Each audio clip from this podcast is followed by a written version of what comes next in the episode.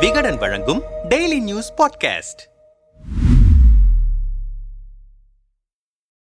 தமிழகம் முழுக்க ஓராண்டு காலம் நடைப்பயணம் செய்வேன் என்று அறிவித்திருந்தார் அண்ணாமலை. அவரின் அந்த அறிவிப்பை லெப்ட் ஹேண்டில் டீல் செய்த டெல்லி மேலிடம் உங்களை ப்ரமோஷன் செய்தது போதும் ஆட்சியின் சாதனைகளை மக்களிடம் சொல்லுங்கள் என்று கொட்டியிருக்கிறது என்கிறார்கள் கமலாலய சீனியர்கள். இது குறித்து நம்மிடம் பேசிய கமலாலய சீனியர்கள் முன்பு மத்திய இணையமைச்சர் எல் முருகன் மாநில தலைவராக இருந்தபோது முன்னெடுத்த வேல் யாத்திரை பாஜகவுக்கு மிகப்பெரிய அனுகூலமாக அமைந்தது. அதேபோல அண்ணாமலையும் தன்னுடைய இமேஜை மனதில் வைத்து என் மக்கள் என் பயணம் என்ற பெயரில் குமரியிலிருந்து சென்னை வரை பாத யாத்திரையை தொடங்கப் போவதாக அறிவித்தார். பின்னர் அது மாற்றப்பட்டு ஏப்ரல் பதினான்காம் தேதி திருச்செந்தூரிலிருந்து பாத யாத்திரையை தொடங்கப் போவதாக அறிவித்தார். கடலூரில் நடைபெற்ற பாஜக மாநில செயற்குழு கூட்டத்தில் இதற்கான தீர்மானமும் நிறைவேற்றப்பட்டது. அறிவாலய ஊழல் வாரிசு அரசியல் எதிர்ப்பு எனும் இரண்டு முக்கிய நோக்கங்களுடன் சுமார் ஓராண்டு காலம் தமிழ்நாட்டின் இருநூற்று முப்பத்தி நான்கு தொகுதிகளுக்கும் நடைபயணம் மேற்கொள்ளப் போவதாக சொன்னார். ஆனால் கூட்டணி கட்சிகளுடன் ஏற்பட்ட நீயா நானா மோதல் நாடாளுமன்ற தேர்தலில் தனித்து போட்டி என அவர் பேசிய சர்ச்சை கருத்துக்களால் சொன்னதை செய்தால் போதும் என்கிற ரீதியில் அண்ணாமலையை கட்டுப்படுத்தி வைத்துவிட்டது டெல்லி மேலிடம். இந்த நிலையில்தான் கர்நாடகா தேர்தல் பணிகளுக்காக அனுப்பி வைக்கப்பட்டார் அண்ணாமலை. அங்கே ஆட்சியை இழந்ததோடு அண்ணாமலையின் சிறப்பான செயல்பாடுகளையும் டெல்லி மேலிடம் உணர்ந்துவிட்டது. அதனால்தான் உங்களை ப்ரமோஷன் செய்தது போதும் ஆட்சியின் சாதனைகளை மக்களிடம் சொல்லுங்கள் என்று கொட்டியிருக்கிறது டெல்லி என்றனர் அந்த சீனியர்கள். இதுகுறித்து நம்மிடம் பேசிய தமிழக காங்கிரஸ் தலைவர் கே எஸ் அழகிரி அண்ணாமலைக்கு செயல்திறனோ அரசியல் அறிவோ கிடையாது. உடனடி விளம்பரம் தேடுவதற்கான காரணங்கள் வழிவகைகள் என்னென்ன இருக்கின்றனவோ அதை செய்ய நினைக்கிறார். ராகுல் காந்தி பாரத் ஜோடா யாத்திரையை மேற்கொண்ட போது அது நடைப்பயணம் அல்ல அவர் சென்றது வாக்கிங். அது ஜோடா யாத்திரை அல்ல அது தோடா யாத்திரை என்றெல்லாம் விமர்சித்தார் அண்ணாமலை. ஆனால் ராகுலின் யாத்திரை தான் கர்நாடகாவில் காங்கிரசுக்கு மகத்தான வெற்றியை பரிசளித்திருக்கிறது. தற்போது புலியை பார்த்து பூனை சூடு போட்டுக் கொள்ள நினைத்த கதையாக